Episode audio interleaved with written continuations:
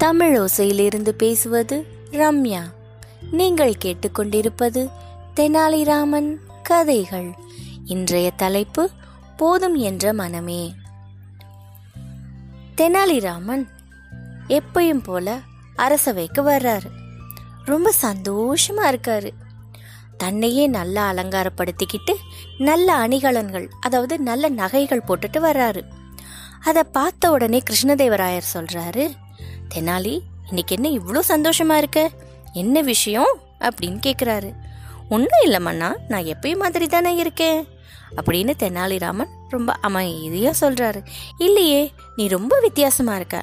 நான் உன்னை முத தடவை பார்க்குறப்ப எவ்வளோ எளியவனா எவ்வளோ சாதாரணமானவனா இருந்த அப்படின்னு சொல்கிறாரு தெனாலிராமன் சொல்கிறாரு மன்னா எல்லாமே காலத்துக்கும் நேரத்துக்கும் தகுந்த மாதிரி மாறிக்கிட்டே தானே இருக்கும். இப்போ நான் ஒரு நல்ல வாழ்க்கை வாழ்ந்துக்கிட்டே இருக்கேன் இல்லையா? அதனால நீங்க கொடுத்த நல்ல பரிசுகளால என்னோட வாழ்க்கைக்கு தேவையானதை நான் கொஞ்சம் கொஞ்சமா சேர்த்துக்கிட்டே வரேன் அப்படின்னு சொல்றாரு. மன்னர் இல்லை இல்லை. நீ சேர்த்து வைக்கிறத எப்பயுமே மற்றவங்களுக்கும் கொடுத்து பழகணும். அப்பதான் உனக்கு சந்தோஷம் கொடுக்கும் அப்படின்னு சொல்றாரு. சரி மன்னா இது வரைக்கும் நான் அவ்வளோ சேர்க்கல இனிமே கூடிய சீக்கிரம் சேர்க்க பார்க்குறேன் அப்படின்னு சொல்றாரு. இல்ல தெனாலி நீ இப்பயே ஒரு ஆடம்பரமான வீட்டை கட்டணும். அத மற்றவங்களுக்கு கொடுத்து சந்தோஷத்தையும் மனசுல ஒரு நிம்மதியையும் நீ சம்பாதிக்கணும் அப்படின்னு சொல்றாரு. தெனாலிராமன் சரி மன்னா அப்படியே ஆகட்டும் அப்படின்னு சொல்றாரு. கொஞ்ச நாள்லயே ஒரு நல்ல அழகான வீட்டை கட்டுறாரு. அதுல எல்லா விதமான வசதிகளோட இருக்கிற மாதிரி கட்டுறாரு. அந்த வீட்டை பார்த்த மக்கள் எல்லாரும் அவ்வளோ அழகா இருக்கே சூப்பரா இருக்கே அப்படின்னு வியந்து பாராட்டுறாங்க. கொஞ்ச நாள் கழிச்சு அந்த வீடு பரிபூர்ணமா ரெடி ஆயிருச்சு. தெனாலிராமன் வீட்டுக்கு வெளியே ஒரு போர்டை தொங்க விடுறாரு. இந்த வீடு தன் மன அளவுல யாரு சந்தோஷமா இருக்காங்களோ அதே சமயத்துல வாழ்க்கையில எனக்கு இதுவே போதும் இனி எதுவுமே வேண்டான்னு நினைக்கிறாங்களோ அவங்களுக்கு இது கொடுக்கப்படும் அப்படின்னு சொல்றாரு. நிறைய பேர் அந்த போர்டை படிக்கிறாங்க. ஆனால் யாருமே வந்து அந்த வீடு வேணும்னு கேட்கவே இல்லை. ஒரு தடவை ஒரு ஏழை மனிதன் அதை பார்க்குறாரு. பார்த்துட்டு திரும்ப திரும்ப படிச்சுக்கிட்டே இருக்காரு.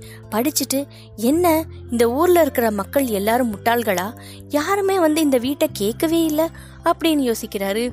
யோசிச்சுட்டு தெனாலிராமன் கிட்ட போய் சார் நான் சந்தோஷமான மனிதன். இருக்கிறத வச்சு சந்தோஷப்படுறவன் அப்படின்னு சொல்றாரு. அந்த வீட்டுக்குரிய பாத்தியதை எனக்கு தான் அப்படின்னு சொல்றாரு. இதை கேட்ட உடனே தெனாலிராமன் விழுந்து விழுந்து சிரிக்கிறாரு. நீ சந்தோஷமாகவும் இருக்கிறத வச்சு நிம்மதியாகவும் இருக்க அப்படின்னா இந்த வீடு உனக்கு எதுக்கு? இந்த வீட்டுக்கு நீ தகுதி இல்லை. உனக்கு இருக்கிறத வச்சு சந்தோஷமா இருக்கிறப்ப எதுக்காக நீ இன்னொரு வீடை கேட்குற அப்படின்னு கேட்குறாரு அந்த ஏழை மனிதன் உடனே தன்னோட தப்பை உணர்ந்துட்டு அங்கேருந்து அமைதியாக போயிடுறாரு. கொஞ்ச நாள் கழிச்சு தெனாலிராமன் இந்த கதையெல்லாம் மன்னர்கிட்ட சொல்றாரு. மன்னர் சிரிச்சுக்கிட்டே சொல்றாரு. தெனாலி நீ எப்பயுமே புத்திசாலி தான் ஆமா இப்போ அந்த வீட்டை வச்சுட்டு என்ன பண்ண போற? அப்படின்னு கேக்குறாரு. உடனே தெனாலி சொல்றாரு மன்னா நான் உங்ககிட்ட ஏற்கனவே எல்லாத்தையும் சொல்லிட்டேன். எல்லாமே உங்களுக்கு தெரியும். அதனால நானே அந்த வீட்டுக்கு போகலான்னு நினைச்சிட்டு இருக்கேன் மன்னா.